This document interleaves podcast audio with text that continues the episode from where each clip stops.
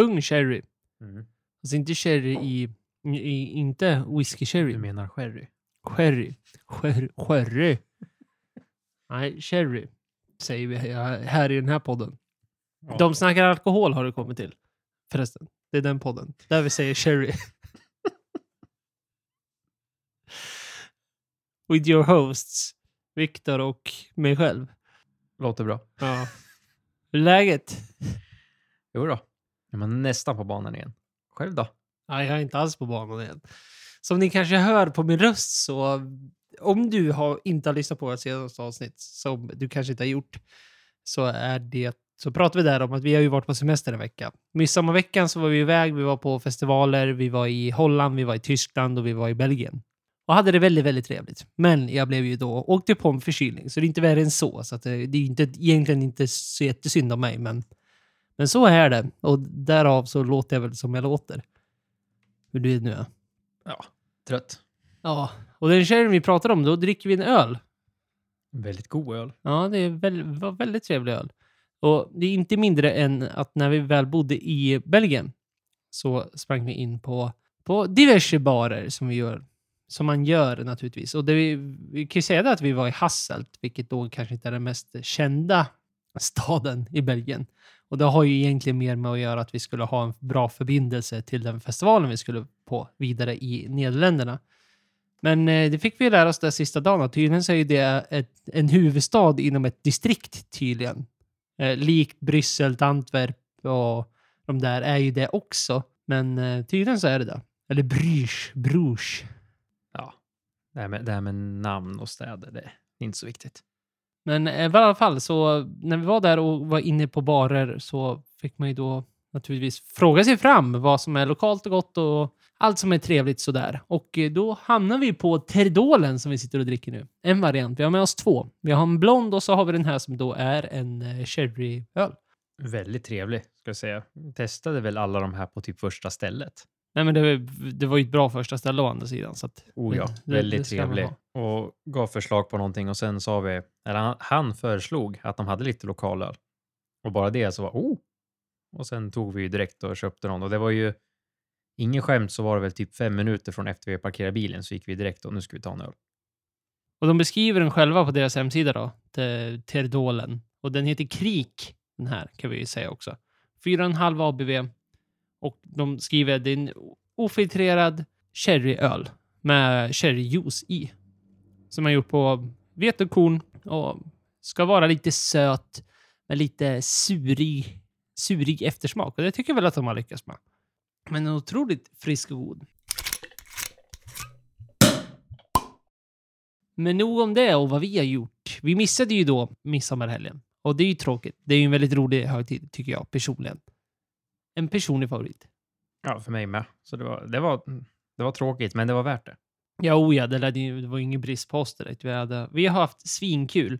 Men där också, om du då missade vårt senaste avsnitt, avsnitt 22 där, så frågade vi just om att vi ville ha in lite vad, vad ni skulle dricka till midsommar. Det, var ju, det släpptes ju på midsommar, så att det måste ju, du måste ju ha lyssnat efter nu. Och det är ju väldigt tight, ska ju sägas, från att midsommar har varit och vi spelar in det här. Ja, men jag tror väl ändå att folk dricker väl ungefär likadant. Men jag har fått in lite grann roligheter av olika slag från er och vad ni drack. Just för att vi ville ha någon typ av karta över vad, vad dricker folk för akvavit egentligen. Blev du chockad av, av inskicken?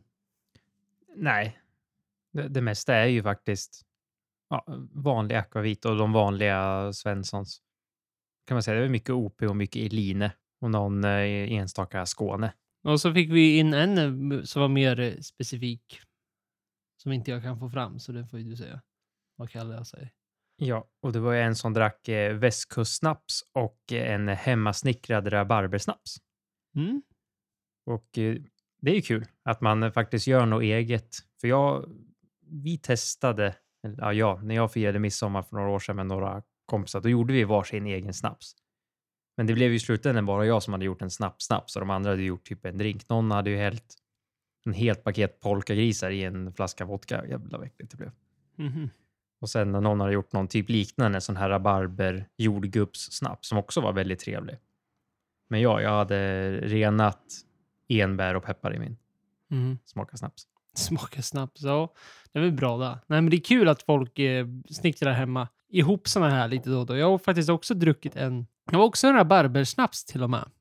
Det var till och med så pass. Och det blir ju gott. Och det är absolut väldigt, väldigt gott. Men västkustsnaps, den är ju... Det är ingen jag tänker på direkt när jag tänker akvavit och snaps. Den är ju också rolig, då, utöver alla de här klassikerna OP. Och det är ju naturligtvis jättekul att folk dricker dem med. Men eh, det är kul att få in lite andra inslag. Det känns ju som att många dricker annat, testar på, sen till slut så går de tillbaka till samma OP i slutändan.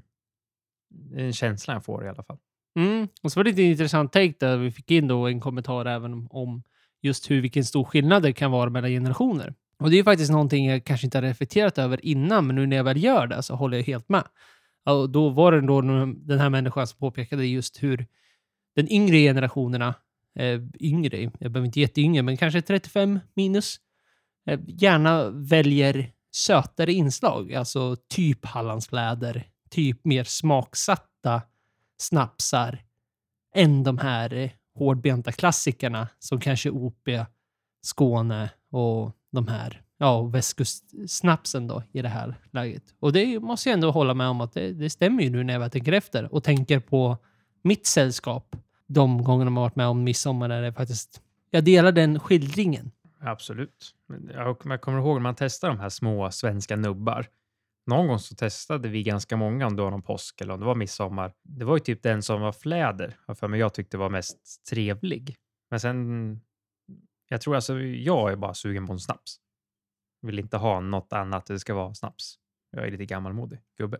Mm, jag är en sån där lite allätare, det tar ju vad som helst. Men ska jag gå och köpa en, då köper jag linje, precis som jag, jag har berättat förut. Nu är min to go. Men ja, intressant take. Väldigt roligt. Det är kul om, om det är någon som lyssnar nu eller som inte har hunnit så skicka gärna in om ni drack något hemmasnickrat eller annat kul så tar vi upp det i nästa avsnitt också såklart. Absolut. Men vi fick även en rolig, en rolig från, ja men det är ju nog Mats Olsson, man får väl säga hans namn eller? Det borde vi kunna få göra. Nu har inte vi frågat. En shoutout. Ja, vi får väl fråga. Men han skickar faktiskt det väldigt roligt. Han, gör, eh, han har ett Instagramskonto som heter Mats Olssons Cocktails. Han gör olika typer av drinkar och cocktails och så vidare. Som är en trevlig Instagram ni borde gå in och kolla på. Men han skickade lite tips på, på ingredienser till drinkar man kan då göra utav akvaviter eller snapsar. Och det var också väldigt roligt, för jag tänker ju att det är ju väldigt många som nog sitter nu. Antingen så sitter man kanske helt torr med snaps och akvavit för att det gick åt nu under midsommar, men jag kan nog ändå tänka mig att det finns en hel del som sitter med ja, men några flaskor kvar. Det tror jag också. Det brukar alltid i alla fall vara en skvätt kvar. Och bara det eh, kan man ju göra någonting gott på. Vi gör, väl, nej, men vi gör så här att vi, vi, vi, vi lämnar det här till nästa avsnitt. Så dricker vi de här, så får vi höra med Mats Olsson, så dricker vi med de här drinkarna till nästa avsnitt istället. Och så kan vi dela med oss av recepten då. Ska vi göra så?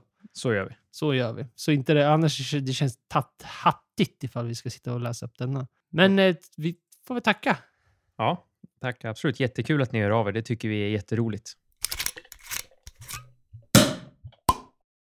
Och då har vi bytt. Bytt öl. Annat destilleri. Bryggeri. Förlåt. Ja, väldigt god öl. Ja, den här är helt fantastisk. Och nu är vi ju inne i ja, men belgarnas, liksom, vad ska vi kalla det för? Deras... Hantverkstrippelöl. Nej, men jag tänkte mer på stilen trippel. trippel. Det här är ju ja. deras...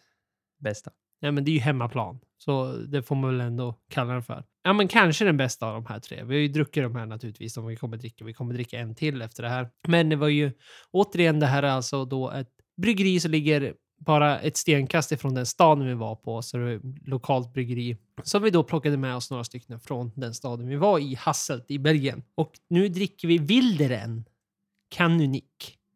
Och det ska vi sägas också att det här är ju alltså, det är belgisk hantverksöl, men det behöver inte betyda att de är små bryggerier heller. Det ska vi väl vara viktigt att tillägga. Och, men det finns ju ingen av de här finns ju på Systembolaget. Det är ju faktiskt väldigt tråkigt nu när man har och börjat smaka och druckit lite sånt här. Att det är ju fantastiskt gott. Och de här var lite roliga. Jag tror jag var den första jag beställde. Vi har ju lagt upp de här som stories och de ligger kvar som höjdpunkter i, på vår Instagram om man vill kolla på hur flaskorna såg ut. För den här kom ju i ett sånt där, om man säger en tumbler som dricker whisky, fast ännu större, så stor var ju glaset som den kom i. Och det var ju väldigt, väldigt god. Väldigt trevlig. Man blev verkligen så här nästan lite ställd. Och det kan ju vara för att det varit lång bilresa och man har druckit lite annat de tidigare dagarna. Men eh, den här var ju väldigt överraskande god.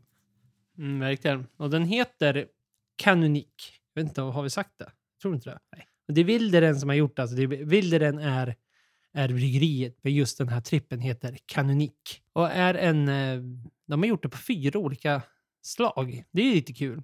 De säger det både rye, barley, wheat, note. Så det är alltså havre, råg, korn och vete. Lite roligt. Väldigt roligt faktiskt. Och det här skriver de med deras ja, men, huvudnummer. Och det förstår jag, alltså den är helt fantastisk. Smakar ju klassisk trippel med det här, kanske det här söta hållet. Fast den har mer, kanske är en av de mer fylligare trippelsarna man har druckit. Jag tror det är därför jag tycker att den är så otroligt bra. Jag kan faktiskt uh, hålla med. För vi, jag kommer inte ihåg vilken du köpte som första, men eh, just den här kändes liksom med. Var- Köpte inte du en annan tripp? Nej, jag köpte blonden och sen köpte jag trippeln. Så till då den blonden började jag. Den har vi inte druckit än. Den ska vi dricka sen. Taggad. Mm. Och så fick vi den här därefter. Då ville jag ha en trippel. Och då drack ju du en, en klassisk trippel. Vad heter den? Kommer du ihåg det? Var det Västmalle? Tror jag. Nej, det var det inte. Ja, skitsamma. vi har bra Det- koll. Det hör ni. Ja. Vi ska återigen börja anteckna. Viktor har antecknat. Det märks va? Marcus tog bilder. Jag tänkte- räknade med att han skulle komma ihåg det här. Jag har antecknat, men jag har inte antecknat dina. Jag var ju- precis här. Nu kollar jag på mina. Jag, jag, men, jag antecknade att jag drack den här och att jag drack eh, Tridolen på det första stället. Precis, så jag hade rätt. Ja, det är bra det. Det är bra att någon har koll. Sol har vi haft här i landet. Oj, vad sol vi har haft. Och vi är solbrända också från våra lilla semester. Oh ja, Så det sjunger om det. man behöver inte smörja in sig. Det är ju, det är ju bara, det är, det är ingen, eh, vad säger man, ingen action. Och det är precis det folk håller med dig om. För att folk har myntat begreppet beer tan. Och det börjar bli en trend där ute bland folket. Och det är ju det att du häller en öl på kroppen istället för att smörja in dig. För att eh, få mer solexposure. Ja, alltså en hemmasnickrad, eh, ja, det- alltså det måste vara jättehemmasnickrad teori gjort av då en av de här som de då benämner som the, the drink, Drinks Business som har skrivit den här artikeln. Som skriver som en av, vad ska vi kalla det för? Eh, fa, fadern till den här trenden kanske? Det är en hashtag precis. Man kan, kunde gissa kanske. Och han säger att vetenskapen bakom detta är ju då att man lägger på det här för att då humlen i ölen då ska aktivera melanin i huden som då ska kunna hjälpa substanser i huden att göra att vi får en lättare ja, men, bränna. Det låter helt korrekt. Ja, visst. Det, nej, nej, som ni förstår, det här är väl helt... Det är ju bara bullshit naturligtvis. Och de, man, ska alltid, man ska alltid smörja in sig med vanligt. Men det är ju en, det är en spännande trend hur något sånt här ändå har fått... För det verkar ha fått lite traction.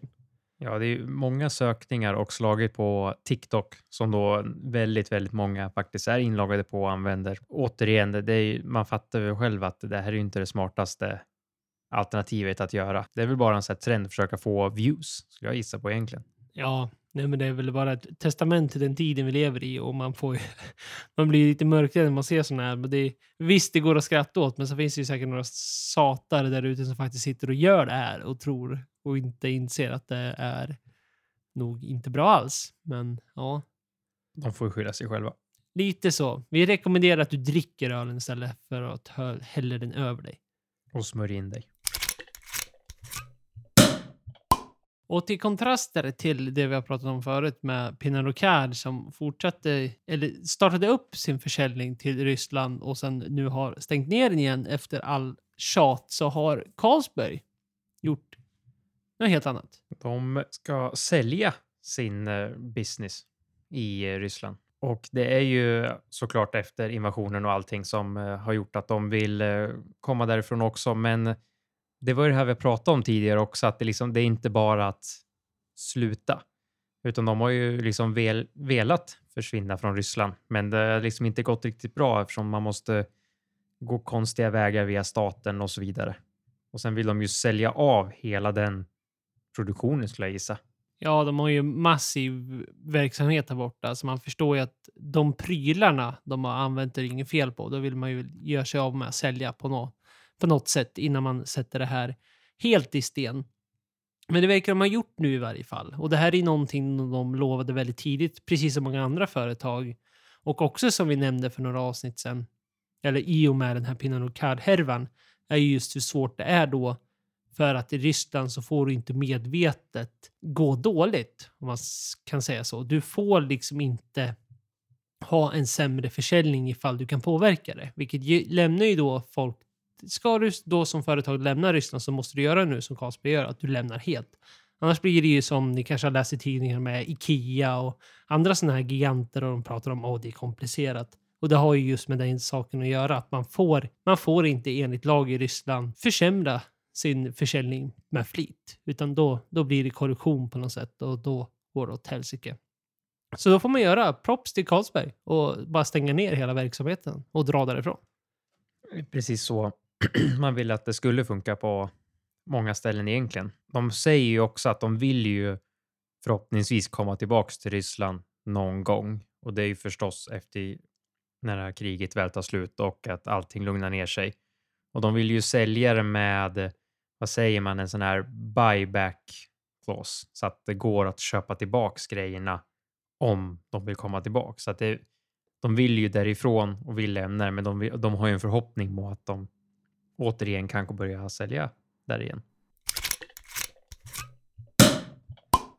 Och nu har vi vodka. Vodka. Det som har tappat försäljning under hela året. Ja, men det har fått en ny, en ny, vad ska vi säga, en renässans, vodkan. Det är inte alls, vodka har tagit ett till steg i, i utvecklingen. Hur mycket man nu kan utveckla en vodka, men det är klart man kan göra det. Till en annan flaska. Precis, och du kan göra som de här som gör, eh, vad heter våra grannar, Grythyttan som gör potatis, brännvin, vodka och slänger in den på cherryfat. För det är lite det det här handlar om, att det pratar... Man har gjort en analys nu på IWSR igen, när man då pratar om vodkans trend som då först försvunnit från det här dricka ren vodka och folk är ute efter smaksatta vodkor och premiumvodkor. Då blir det ju lite annorlunda för alltså, jag kommer ihåg förut när vi var yngre så var det populärt med den här smaksatta Bacardina. Det alltså var limon och det var raspberry och ras och vad alla de där nu hette. Och sen försvann ju det kändes som att sen skulle alla blanda med rena saker hela tiden. Men nu känns det på det här igen att det börjar komma tillbaks med de här smaksatta vodkorna och rena spriten. Mm, och det är tydliga siffror vi, det pekar på här. Alltså det är, en, det är en rejäl ökning från det rena till det smaksatta, det är ju ungefär 10 procent. Och det är ju väldigt mycket om man då sätter över hela försäljningssiffrorna naturligtvis. Så är ju 10 procent en jätteökning på ett år. Det är ju väldigt kul att se att det går i trender ändå, att det kommer upp och ner, att det händer nya saker. Sen är det det roliga med allt sånt här, det är att se vad folk gör med det. För jag tror inte det är så många som dricker smaksatta vodka rent på samma sätt som man kanske drar en, en premium vodka rent. Det är ju också för att den ska vara renare och det ska vara lite lyxigt. Det ska se dyrt ut. Nej, och visst, det kanske finns en tydlig koppling, eller kanske betydlig, men det fin kan, finns kanske en koppling till när vi pratade om tidigare just hur trenden för hemmamixiologer ökade markant under covidåren som inte har avtagit utan folk har fortsatt att blanda mycket hemma och testa nya saker och i och med sociala medier har fått ett uppsving det här med drinkar så visst, det kanske har en koppling till det här. Att alltså fler hemma blandar egna drinkar, provar sig fram, latchar runt lite och då vill man ha smaksatta, smaksatt sprit för att då kunna göra nya roliga inslag där hemma. Du skulle ju verkligen kunna få vanliga drinkar som kanske är lite som har gjorts många gånger om man slänger in en smaksatt vodka. Då behöver det inte heller vara mycket utan det kan vara en liten dash bara av den Kanske till och med så att man blandar två tredjedelar eller en tredjedel av den smaksatta och så kör man vanligt i den andra för att få liksom bara den lilla smaken. Det kan ju bli väldigt intressant att se om det är folk som faktiskt anammar det här och försöker göra annat än att bara blanda en grogg med Sprite. Mm. Ja, men visst. Och förutom de, de smaksatta vodkorna som specifikt har en smak, och med smaksatt så menar vi alltså ja, men absolut vodka vanilj exempelvis är väl klassiskt som där som är med i många typer av drinkar. Alltså det är sådana smaker. Alltså den smakar verkligen någonting specifikt. Det kan vara ananas, mango, ja, alltså sådana smaksatta. Alltså nu pratar vi alltså inte smaksatta av tunnor. Men det ska också värt att nämnas att det har också ökat. Inte lika markant då, men att folk köper mer lagrade vodka som man lägger på en tunna och får smak på det sättet. Det är ju väldigt kul att se och det är kul att prova sådana där fatlagrade vodkor. För de är ju ändå, de kan ge en liten rolig hint-touch av någonting annat. Det smakar fortfarande väldigt mycket vodka. Det är ofta bara så här slutlagring på några månader, men det är ändå någon annan smak som ibland kan vara väldigt trevlig. Och nu kommer vi återigen till en artikel, en till studie som har gjorts på ett ämne som jag i alla fall personligen finner väldigt, väldigt intressant. Och det är ju det här hur man ser då alkohol, alltså drogen, substansen alkohol och hur den påverkar människan. Och återigen en vetenskaplig artikel som pekar på det här om du dricker i moderata mängder. Att det kan ha väldigt positiva effekter på kroppen. Det har ju verkligen gått en sån här det är väl en vattendelare kan man säga. En del säger att man inte ska dricka någonting och en del säger att man, det gör ingenting om man dricker lite och en del säger att det, det går bra bara om man dricker normala mängder. Men sen är väl alltid det här, vad är normala mängder? Det spelar ju roll från person till person. Mm, och allt det där kommer tillbaka till en väldigt modern historia just med alkohol. Att man otroligt, otroligt länge, vilket då inte är konstigt som jag tror nog att de, många av er som lyssnar som är entusiaster av drycker på ett eller annat sätt känner igen att alkohol i en mindre mängd får en ju... Men man ändrar vissa saker, man kanske blir mer framåt, man kanske blir mer pratglad, man kanske får lite mer mod. Mycket sånt här som associeras som något positivt. Det var ju därför man drack väldigt, väldigt mycket och trodde det var något bra förr i tiden, väldigt, väldigt länge. Och där kommer det precis in det som du som du pratar om, att vissa som tycker att man ska absolut inte dricka, är ju oftast den generationen som kommer efter det här att man just kom på det att oj, det här var inte bra alls för kroppen i stora mängder. Då fysiskt. Nu pratar vi mycket mentalt och liksom mycket det som händer i hjärnan, utan nu man upptäckte ju det här med levern och alla andra viktiga organ, hur det blev soppa av alltihopa ifall man drack alldeles för mycket. Och där har man ju tydliga, där blir det ju verkligen en vattendelare, precis som du säger. Man har ju ändå hört det här så många gånger om att, och man har hört de här historierna, det var väl bara något avsnitt sen vi hade en nyhet om att det var någon som drack öl och popcorn exempelvis varje dag sedan andra världskriget. Och det är därför han fortfarande lever. Och, och vi har hört någon, någon som drack någon gin var det väl varje dag. Rykten om drottningen. drottningen. Ja, precis. Det var drottningen. Och nu att kung Charles som också är kungen där, han är inte heller ung direkt. Nej, ju också... sa de väl ändå, whiskyprinsen blir whiskykung. Han var ju lite whiskyfantast. Allt handlar väl, alltså det är ju mycket slumpen också tror jag ändå. Alltså med alltihop att det är som folk säger, man kan, man kan vara helt nykter, inte dricka någonting, träna, äta nyttigt, hålla sig frisk. Man kan ändå bli sjuk i någon konstig sjukdom som man aldrig borde få. Nej, men visst är det så. Men det är ändå någonting som kommer på tal åter och återigen och som nu gör det igen. Och här kommer de ju då, det är The Drinks Business igen då. Och här är det en, eh, en artikel, vetenskaplig artikel, eller studie är det väl snarare, som man då har gjort med 50 000 personer, vilket är ju väldigt mycket. Och då har man då tagit in dem i två delar och sen då dragit dem, som de då kallar för, jag menar, smått drickande människor. Alltså vi pratar inte eh, folk som dricker överdrivet mycket och som följt de här då. Och det de fann nu var att över 50 procent av de här så ökade positiva saker mot hjärt och kärlsjukdomar och andra typer av sjukdomar. Det är en ganska stor skara folk som har testats på det här. Det är, det är inte det här vi testade tio personer och eh, tre av dem gick det bra för och tio, de andra sju gick det dåligt för, utan det är ju. Det blir så svårt när det är så mycket som tyder ändå på något positivt och allt handlar ju om att dricka med måtta. Ja, och, oh ja, och där måste vi verkligen klubba in att det, vi sitter inte och säger här att eh, i och med den här studien så borde du gå ut och dricka varje dag, utan du ska ju naturligtvis eh, dricka ansvarsfullt och se över dina alkoholvanor. Och det, återigen, det här är alltså folk som har druckit väldigt, väldigt lite i mängdmässigt så. Så att det är ju inte, men det är ändå det är en kul nyhet att lyfta just för att det är en sån vattendelare och det är någonting som har diskuterats så pass länge så det är kul att se återigen en vetenskaplig studie och artikel som verifierar det här. Och det är ju 50 procent, så naturligtvis så gäller inte det alla i det här fallet heller, vilket är naturligtvis viktigt att nämna. Så det behöver inte betyda att det är bra för alla. Utan det är väl bara så att det fungerar för vissa, vissa inte. När det ändå är så stu stor studie att det funkar för flera så kan man ju inte säga att det är dåligt för dig, utan det blir ju mer att du får ju testa och känna dig fram. Hur känns det för dig när du dricker? Blir du sämre? Det finns ju många som dricker ett glas rödvin och får ont i huvudet hela dagen efter. Kanske du inte ska dricka rödvin. Och sen finns det de som kan dricka fem öl varje kväll och fortfarande mår bra. Du kanske ska se över att du inte fem öl varje kväll. Men eh, de här, liksom, det är olika från person till person helt enkelt. Mm, och det ju, har ju mycket utanför att göra med. Det är naturligtvis vilken typ av bakgrundshistoria man kommer från, socioekonomisk fakt faktorer. Det kan vara så enkelt som vilken livsstil du lever jämförelsevis med någon annan. Jag menar, det är, ju, det är kanske inte jättekonstigt. Är du en sån som sitter och kanske inte bryr dig jättemycket om din överlag hälsa, inte motionerar, äter lite vad du vill. Jag menar, kanske inte jättekonstigt ifall dina resultat och hur du känner dig är annorlunda mot någon som tränar regelbundet och äter ja, men nyttig mat och så vidare. Så det, det, är naturligtvis mycket, mycket fler faktorer än att bara säga att drick eller drick inte alkohol. Så är det ju. Och vi är ju hemma, som ni förstår. Som vi har sagt, från våran lilla tur i Europa som vi gjorde nu midsommarveckan.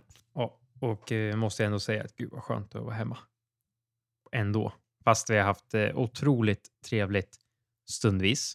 Och det kan vi komma till eh, lite senare här också.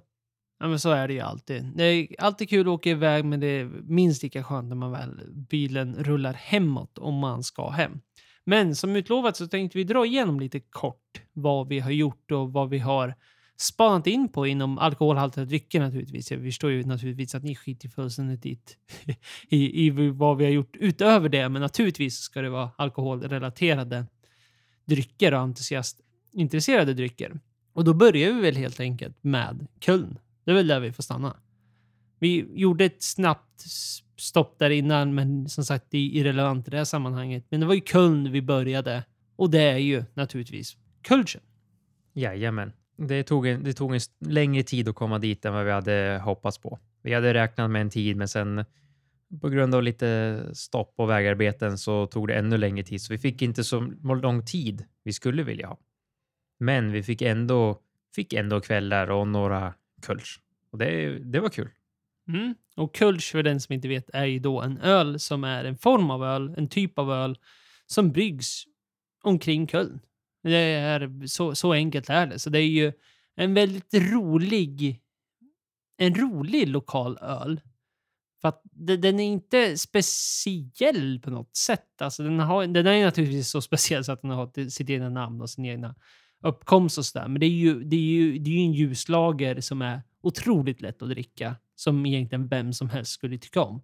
Det är kanske därför den har slagit igenom så mycket också. Jag tror det med. Alltså, den var ju inte, man kan ju inte säga att det var oh wow, det här var det bästa vi har druckit på hela resan, för det var det absolut inte.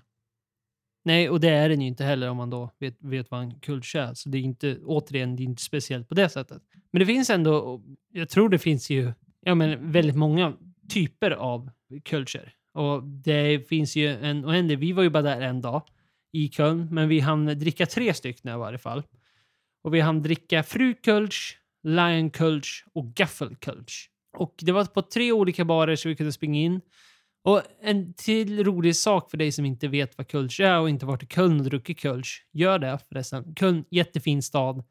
Som sagt, jättelätt öl att dricka. Trevlig och den har ändå någonting när det är varmt, soligt och då är det ibland kanske det man vill ha. Men utöver det så drack vi de här tre och de serveras ju på ett väldigt speciellt sätt. Det är ju också roligt att påpeka är ju att det är många som vill ha bara för känslan. Vi hade ju faktiskt en sån när vi satt på en bar.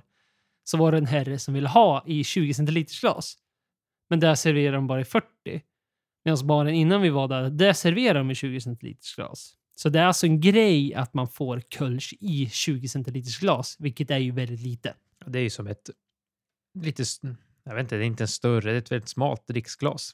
Det gick ju fort att dricka upp den där 20 centiliters ölen och det var väl det var ju skönt det. Vi- måste ju ändå säga att vi var ganska trötta när vi väl kom fram, men sen fick man lite en andra andning när man väl såg eh, kyrkan och fick i sig lite mat och första kulsen. Ja, men den kulsen, den det var ju nästan som man eh, halsade i sig hela den. Inte för att låta hetsig, men den var god. Om med kyrkan så menar du domen. Ja, Ja, Den lilla kyrkan. ja kyrka. Den lilla kyrkan. Ja, ja. ja, nej men det är kul och det roliga med Kulchen är ju återigen, det är ju den kulturella betydelsen den har för staden och symboliken mellan Kulchen och Köln. Att bara dricka kölsch i Köln är, blir ju en rolig grej. Kölsch finns ju naturligtvis att hitta på barer runt om även i Sverige. Så går det naturligtvis att dricka kölsch. Men det har ju någonting. Och återigen, det är dryckesentusiaster precis som vi är så blir det ändå en grej man vill göra. Och man vill ha bockat av det. Absolut. Det är ju precis som man vill dricka någon annan, alltså deras öl i deras land. Det är en annan sak och det är ofta en annan känsla. Och det, det var mycket trevligt och väldigt roligt. Och det var ju det första riktiga stoppet på resan vi gjorde. Och andra stoppet, då var det ju precis det som vi sitter och dricker nu. Det var Hasselt, Belgien. Hasselt i Belgien. Och då dricker man ju naturligtvis belgisk öl när man är i Belgien. Vad ska man annars göra? Ja, det var det vi drack. Bara i Belgien. Ja, precis det som man då förväntar sig. Och det här är väl också någonting som har varit, det var första gången jag var i Belgien och det är väl också någonting som har stått på en bucket list väldigt länge, att man vill till Belgien och dricka ölen. Och då inte för att det finns brist på belgisk öl här i Sverige och det är ju väldigt stor import av öl från Belgien. Men det är också det där med känslan att göra. Det är ju ändå fina städer och det jag pratade om från senaste avsnittet där vi pratade om den här resan. Belgien, de har gjort öl otroligt länge. Historier med trappistöderna, vilket naturligtvis inte bara finns i Belgien, men de har sin anknytning till Belgien. Och Belgien har liksom blivit så stort känt ölland så att det nästan får stå för sin egna stil trots att det egentligen inte är det. Så är det ju fortfarande så att säger någon belgisk öl så är det väldigt många som får en ah, okej, jag fattar vad du menar. Jag förstår vilka smakprofiler du är ute efter. Lite så är det ju. Och eh, det tåls ju att säga att eh, det är inte jättedyrt att äta och dricka i Belgien. Så när man kan köpa in belgisk öl för eh, billigare än vad man kan köpa en eh, vanlig lager i vanligt glas på eh, krogarna här i Sverige, då blir man ju nästan lite så här starstruck, eller vad ska man säga? Ja, alltså för kontrasten då. Och köpa den här trippen som vi dricker nu, eller som vi drack förra vi drack. Som alltså lokal hantverkstrippel som ligger på, på 8 plus procent. Som är deras top of the line öl. Kostar alltså 56 spänn ungefär. Och beställa en på baren ute så kostar det 56 kronor. Då för att sätta en kontrast till att vad får du för 56 kronor ute på en bar i Sverige? Ja, men då får du ju en Gränges på någon fotbollsbar typ. Ja, ungefär så. Det är väl om de har happy hour man kan få det billigare. Och då var det ju ändå det här, den dyrare ölen. Du kunde ju köpa dera, de vanliga belgiska ölerna. Jag kommer inte ihåg nu vilka det var som var de billiga där. Ja, men det är ju Stella och det är ju de här Ja, men klassiska. Stella, men det räknar inte med. Nu pratar vi om de andra belgiska ölerna. De här som faktiskt har lite mer smak än Stella. Ja, men det är ju fortfarande den billigaste ölen man kan beställa. Ja, ja. Om, om man vill ta kontrast. Och Stella är bättre än Gränges. ja, ja får, jag väl 100%. ändå, får man väl ändå skjuta ut och säga. Nej, men så är det ju. Nej, men de, de flesta låg ju där någonstans mellan, säg, 3 och 4,5 euro. då. Ja, det var de flesta. Och, och sen var, fanns det ju barer. Vi var ju på en bar där de hade, vad stod det? Var det 120 ölsorter eller var det mer? Ja, ungefär. Ja, och det, där fanns det mycket gott. Så där satt vi och tog en varsin öl. Det blev inte så mycket mer på det stället. Nej, men man, man är ju i konstant rörelse. Och det var väl egentligen, det finns inte så mycket mer vi kan säga om Belgien. Vi satt där och vi drack belgisk öl. Skittrevligt. Jättetrevlig stad, trevligt Mm. land, trevligt folk. Det var väl sista dagen som vi verkligen avslutade stort. Och de som följer oss på Instagram och även går in nu och eh, på det snackar alkohol jag kan se höjdpunkter. Och då sista kvällen körde vi faktiskt en ölprovning på ett, eh, det var ju bara, bara handcrafted beer. Ja, det var ett lokalt bryggeri alltså. De hade importerat någon öl.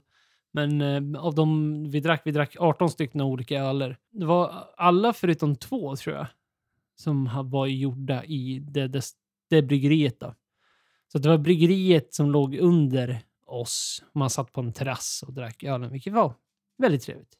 Väldigt trevligt och väldigt mycket olika smaker. Och det är ju väldigt svårt när man dricker så mycket som vi gjorde då. Sen hade vi varit ute hela dagen och druckit massa, massa överhuvudtaget. Och det är ju det är inte så att vi var ute och tog en bar, halsade upp ölen och gick vidare, utan vi satt ju ganska länge på många barn och drack upp vår öl. Ibland tog vi en till. Som man gör när man är lite entusiast och lite smånördig så vill man ju prova mycket, men inte känna av det här eh, berusen i, berusande, eller vad säger man? Berusning. Mm. Och tittar man på den där bilden bara för att det, blir förvån eller blir förvirrad så här, alltså det är 20 glas på bilden men det var två stycken vi fick två stycken utav. Så det var alltså 18 stycken olika öler. Så 18 stycken olika öler drack vi på det stället och det var väl det som avslutade Belgien.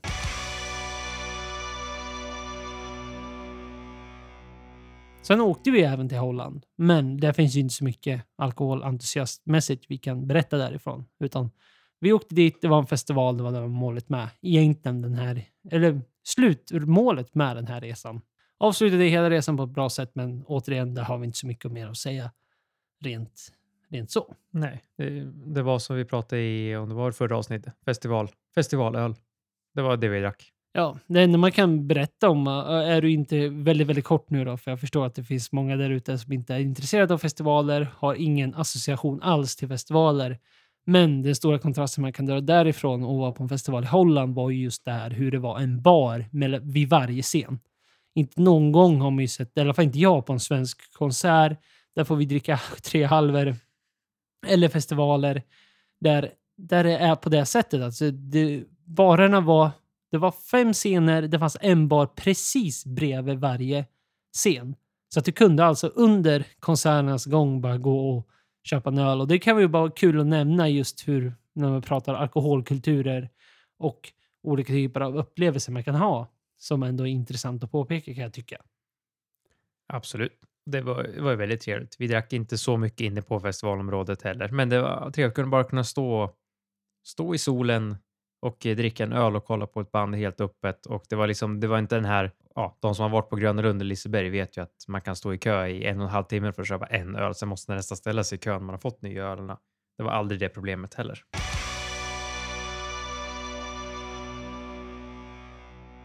Och för att avsluta hela denna resa och hela denna turné vi ändå gjorde så sprang vi naturligtvis på vägen hem in i vi åkte Puttgarden, den, den vägen kan vi börja med att säga. Så vi sprang då in i Puttgarden som ligger precis där in till, till hamnen när man tar båten över till Tyskland till Danmark. Ja, vad tyckte du? Vad var din upplevelse? Det är kul, och, det är kul att gå och kika. Som entusiast så blir man ju mer åh vad mycket det finns och vill man titta. Om man struntar i vart det ligger och eh, priser och allting så är det ju, fanns det ju hyfsat mycket olika. Mycket är ju väldigt låg budget ändå, eller vad man ska säga, budgetgrejer. Men eh, jag tycker, jag har ju varit i Tyskland en gång tidigare, men då var jag aldrig inne på Puttgarden och det var ju, då är det här större än vad Kalles som jag var inne på var. Och de som har varit i Tyskland har ju säkert varit på flera olika ställen och sett det här och vet hur det ser ut och så. Men jag tycker att eh, prismässigt så var det ju inte något jättewow om man pratar sprit. Nej, verkligen inte. Och det var väl det som kanske, det var första gången jag var inne i en sån här bordershop i, i just Tyskland och där det som billigast ska vara som billigast. Annars har jag varit i bordershops på andra ställen, men det blir inte riktigt sån här klassisk border bordershop. Men, eh, nej, men jag blev faktiskt förvånad över det. Alltså dels hur, hur dyr spriten var och kanske lite mer hur dyr både vin och sånt var. Det var verkligen, ska du, skulle du tjäna pengar, eller tjäna pengar gör man väl aldrig, men om du ska spara in en krona med viner exempelvis, det var inte så, du sparar inte jättehutlösa mängder pengar och bara köpa en enstaka flaska. Utan då var det bulken. Utan då, då skulle du ha köpt en, ja men, en låda, en vanlig låda med sex flaskor i så fall. Och det förvånar mig också faktiskt. Jag trodde det skulle vara lite mer att man kunde plocka någon flaska här och någon flaska där och det slutade med att man inte gjorde. Utan både sprit och vin tyckte jag var dyrt. Vi räknar väl ut det, att eh, det var ju typ, köper du en låda, sex stycken eller något sånt där, då sparar du typ in ungefär en flaska, motsvarigheten. Och det skulle jag inte säga riktigt är värt det för det släpandet med eh, att bära med så. För att då- det ska ju vara det här pangpriset och eh, vi som åkt på Viking Line så var ju, är ju champagne är ju billigare där än vad den är i bordershoppen. Så både den smal blir också, ja det är billigare att åka båt här i Sverige och köpa champagne där än att åka till bordershoppen och köpa champagne. Nej, där pengarna, man fick valuta för pengarna, det var ju ölen. Och det är väl det är också å andra sidan det mest kända varför folk åker till Tyskland till bordershops och handlar är ju oftast öler. Jag tror det är många som har gjort det. Det är väl en debatt vi får nu nämna efter vi har tagit pratat om vår upplevelse. Just hela den grejen. Men ölen var ju, den är ju billig på riktigt. Då är, pratar vi ju tre plattor för ja, men strax över en hundralapp. Det är ju löjligt billigt. Absolut. Och då är det ju mest, eh, man kan säga bulköl, gräsklipparöl. Det är ju inga finare för de priserna. Det är ju tre för ett pris. Och sen fanns det ju även lite, fanns några Leffe till exempel, fanns några Blanc och det fanns någon mer. Så det finns ju lite som inte bara är Ja, men ganska mycket skulle jag säga. Och här får man ju ändå så då som ni som är entusiaster. Och det är väl där man får, ja men som alltid jag reagerar på, eh, när folk väl åker dit så har jag kollat in på de här hemsidorna. Så slutar det i alla fall med att de köper det billigaste av det billigaste. Det, det, är folk, det verkar som att folk åker ner till Tyskland så suktar de efter att köpa det absolut billigaste av det billigaste när det redan är billigt. Och det är där jag ändå tycker att det är värt då för er entusiaster som åker ner dit och kolla in de här. Som, precis som du nämnde, det fanns både Leffe blond, brun, Grimvald brun, blond, Blanc och det fanns en hoper av ja, men, öler som visst, inget, absolut inget du ramlar av stolen och du kanske tycker det är någon sån där jätte jättesensationellt, men det var fortfarande öl. Så istället för att köpa den här jättebilligaste ölen för sig 100 kronor plattan, eller det blir ju billigare med 50 kronor plattan, så lägg till en 50-lapp då, så köper du fortfarande en väldigt betydligt mycket billigare öl än i Sverige, men som är betydligt mycket bättre. Men sen är det just den grejen, när man väl diskuterar ölen och den som blir den tunga debatten, och det här får vi, måste vi ju nämna, eftersom nu gjorde vi det här. Vi åkte inte dit för att handla och sen åkte tillbaka, eh, så som de flesta gör, kanske. Utan nu var det ju så, vi var nere i Europa och så tog vi det på vägen hem, när vi ändå hade vägarna förbi.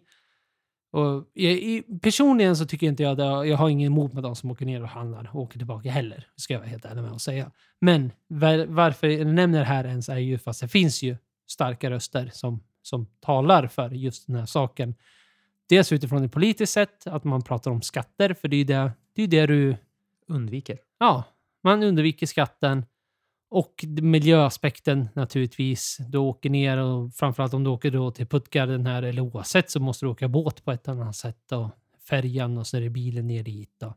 Ja, men det finns ju politiskt sett så finns det många röster och så finns det även rent alkoholentusiastmässigt eh, också. Att det här, det här beteendet främjar ju den här kvantitetsproduktionen som då kanske främjar att man kör just att det är många som tittar på den här marknaden som just kvantitet istället för kvalitet. Jag måste ju ändå säga, om man talar för mitt perspektiv, de gångerna man har kommit över, alltså så här och köpt och sen kommit hem och har, när jag har den här bulkölen, gräsklipparölen, då, då har man ju plötsligt mer pengar att handla hantverksöl för i Sverige. För det är samma sak när jag, man har varit på semester eller man ska gå på semester och då kan jag också åka till systemet och köpa en platta Falcon som jag alltid går till. Då vet man att varje gång man går till systemet då har man mer pengar att handla finare öl för. Än att om man måste varje gång köpa de här bulkölen som vi har pratat om. Att man köper några finare hantverksöl, kanske någon belgisk öl.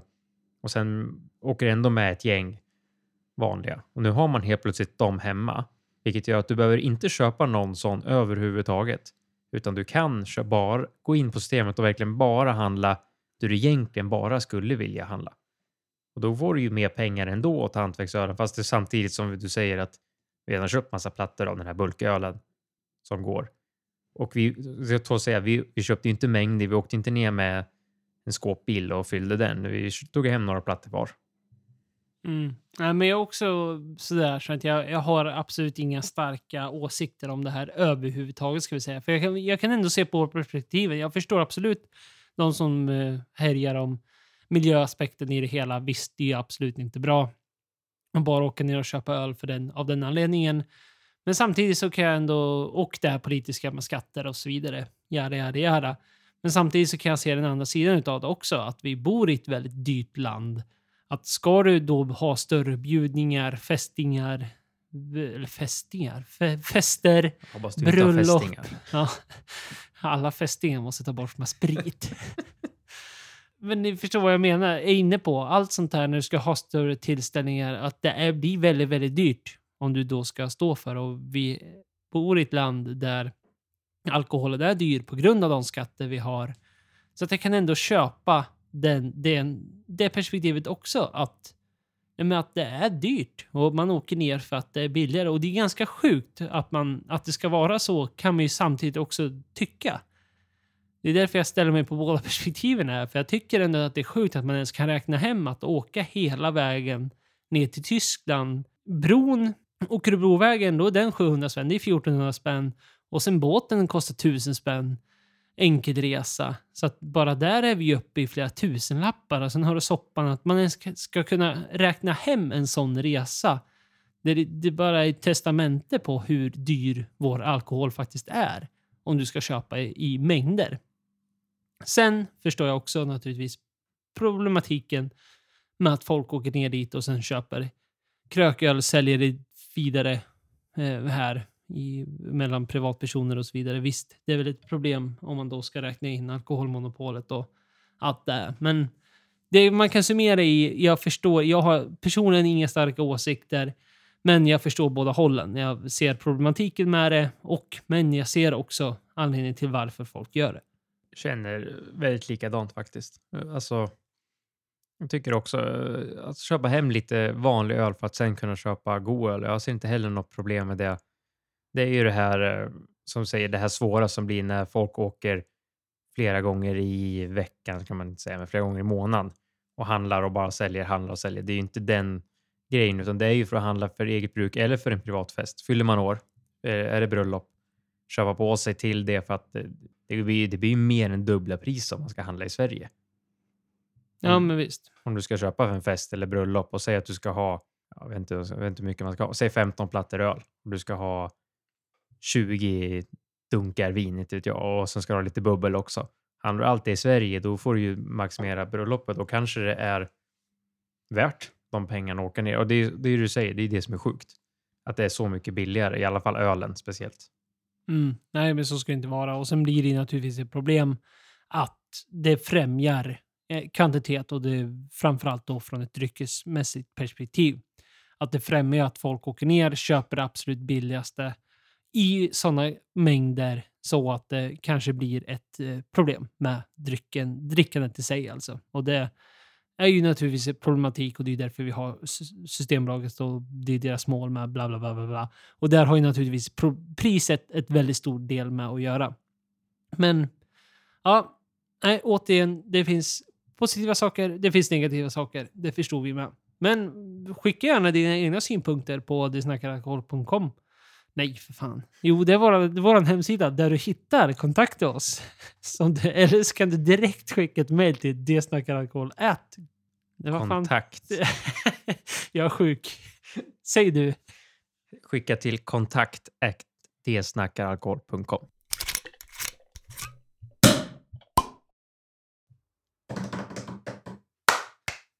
Jajamän. Och det är ljudet för veckans släpp som är tillbaka. Woho! I alla fall en gång. Med flera avsnitts frånvaro så är vi nu tillbaka här med veckans släpp som då, som vi har nämnt flera, flertal gånger, att det är Systembolagets webbsläpp, alltså de här släppen de släpper varje torsdag, har de semester med. Så att det är inga sådana släpp. Men det kommer sådana här lokalt och småskaligt och tillfälligt sortiment. Och det kommer nu, nästa vecka. Naturligtvis så ska vi täcka dessa.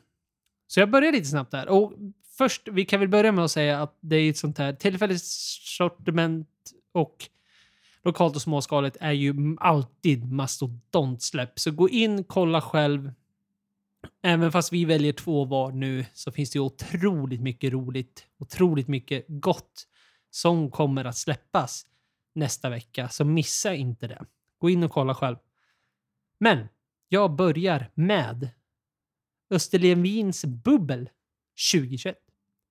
Släpps den tredje sjunde, vilket är väl typ måndag kanske. Klockan 10. Och det här ingår i lokalt och småskaligt, tror jag. Det är sånt här. Det stämmer bra. Det stämmer bra. Ja, tack. Och återigen, lokalt och småskaligt så är det alltså saker som släpps som då kommer släppas på ditt lokala systembolag som måste komma från x antal kilometer utifrån ditt lokala systembolag ska spriten ha gjorts. Men det går väldigt ofta att beställa hem via Systembolagets beställningssortiment ändå, så att du behöver inte stirra dig helt blind på det. Men det gör att saker och ting kan dyka upp på ditt lokala systembolag förutsatt att du har producenter runt omkring dig. Men nu, Österlens bub Vins Bubbel 2021 kostar 342 kronor. Det här är ju då en vingård som ligger, ja, i stort sett så långt ner du bara kan komma i Sverige. Har funnits ganska länge, grundat 2002, har vunnit en hel del olika typer av priser och roliga saker. Och nu, förutom det här att de släpper sånt och det är jättekul, så har de ju naturligtvis nu under sommaren besöksdagar så du kan komma ner och kolla. Låter som en riktig höjda grej. Det här är ju fantastiskt. Jag måste ju säga att jag har personligen inte druckit eh, någonting från deras eh, vingård än. Men det ska vi ju absolut jättesnart göra, eller hur Viktor? 100 procent. 100 procent. Nej, så det blir ett roligt med svenskt bubbel måste jag ändå säga. Och nu får vi ändå, det är ju typ Ystads kommun det här ligger i. Så återigen ligger ju så sydligt vi bara kan. Så att, nej, kul! Det där ska bli gott. Jag väntar tills du köper den och bjuder mig. Så blir jag glad. Och mitt första släpp är tekniskt sett inte en helt ny produkt. Och det är ju inte allting på lokalt småskaligt eller tillfälliga sortiment sånt, utan det är ju saker som kan ha funnits och försvunnit och sen kommer tillbaka igen. Och det är Blind Seal Straight Rye Whiskey som de görs hos Agitator. Och den här har jag faktiskt till och med smakat och den är väldigt trevlig, väldigt god. Är på 500 milliliter, 46 procent, kostar 369 kronor. Jag måste säga att absolut prisvärd. Väldigt kul med svensk rye. Och eh, det är ju lite roligt att det är ändå agitator som gör om man har satt ett annat namn på, på själva flaskan och namn för att det ska vara något annat. Så det inte ska associeras på samma sätt. Det är ju nästan lite amerikanskt. Typ som Buffalo Trace gör all whisky fast det heter olika saker för att det är en tunna som är legat på en plats i lagret. Typ. Jag kan i alla fall rekommendera den här starkt för jag har provat den och jag tycker att den är väldigt trevlig. Och eh, den släpps ju samtidigt då, den tredje i sjunde. Förhoppningsvis har de gjort en ganska stor batch, så man kanske inte behöver hänga på låset på den här igen. Men jag tror nog att de som har smakat den blir den också glatt överraskade och även väldigt god att göra en eh, god drink på. Lattjo, liten pryl. Jag dundrade till med en öl, det måste jag väl ändå göra. Och jag gör inte mindre än Ekerö brygghus som släpper Adelsö Bootleg Blond nu på måndag. Också den tredje sjunde. Klockan 10. Som du då behöver inte bo nära återigen. Du kan klicka hem det oftast ska vi säga. För det måste vi reservera för eventuella fel. För ibland beter sig Systembolaget som Systembolaget beter sig ibland. Men den här är ju då en, en Golden slash Blond Ale det får väl en att tro, det är en kategori, det är väl mer en kategori som då eh, Systembolaget slänger ihop. Men eh, Bootleg Blond heter den ju, så det måste väl ändå vara en blond kan jag tycka. Och Ekerö ligger då på Ekerö, chockerande nog. Och denna lilla burk kommer då kosta... Ingen aning, för det står inte, ser jag nu. Var, varför står inte det här? Det har jag varit med om förut. Jag uppdaterar sidan så får vi se. Jajamän, då kom det fram. 25 kronor plus pant tillkommer. Och jag älskar verkligen blondöl. Det är en, en personfavorit och det är någonting, det har ju någonting med sommaren att göra. Veteöl och blondöl är, har ju någonting... Personligen så är det nog favorit, sommarfavoriterna som är ja, återkommande och kul med en svensk, ett svenskt bryggeri som gör en blond och det här är ju en av många, bara otroligt många som släpper. Mycket roligt, återigen, gå ut och kolla själv. Det finns mycket roligt. Men Ekerö brygghus, Adelsö Bootleg Blond. 25 spänn, bra pris. Och min andra och sista. Nu tänkte jag köra här. En grej som har varit på tal som vi har pratat om länge. Eh, och vi har inte valt någon sån och du har valt en sån, så den tänker vi inte nämna. Men det är Stigbergets som släpper en gin och tonic på burk. Kommer kosta 29,90. Och det är ju det är en blanddryck på 5% Det är en 250 milliliter, så den är inte 33 utan den är lite mindre. Och eh, jag blev lite, när jag såg den, bara, oh, kul. Jag, jag tror aldrig jag provat någon ready to drink gin och tonic. Man har ju provat sådana här long drinks och uh, mojitos och vad de heter, daiquiris. Jag tror aldrig jag druckit en GT på burk, färdigblandad. Nej, det lät faktiskt väldigt roligt. Alltså I här, tiden, Ja. känns det som. faktiskt, det är ju verkligen sommar gott och du är, det är varmt, du är lat. Du har inte ginen hemma, du har inte tonicen hemma, men du har en burk. Känner att det här, det här om den här är riktigt god, det tror jag nog att äget Stigbergs brukar ge bra grejer. Och 29,90 för mm, 25 milliliter, visst, lite liten burk så, men jag tycker inte att det spelar stor roll. Det är ju nästan lite så här trevlig flygplanskänsla. Man tar en liten, liten goding, kan man ta en till sen. Och den släpps den tredje sjunde. Och det var det där. Det var allting för oss. Och jag får väl börja med jag som kanske har famlat denna, denna dag. Men eh, som sagt, jag är sjuk. Det, det är vad det är. Rösten är vad det är. Hjärnan fungerar ju inte, känner jag. Men det, det, det är vad det Så här är det ibland. Sånt som händer. Sånt som händer. Men vi tackar som vanligt för att du lyssnar och för att du delar med dig av denna podcast till de tycker tror sig kunna gilla det vi har att komma med. Jag hoppas i alla fall någon tycker om det vi gör. Och eh, har du några frågor eller funderingar eller klagomål så är det bara att höra av dig på kontakt att det snackar alkohol. Inte det snackar alkohol att det snackar alkohol, Marcus. Utan vår mail. Mm. Eller på Facebook eller Instagram på det snackar alkohol. Bye bye! Syns nästa vecka.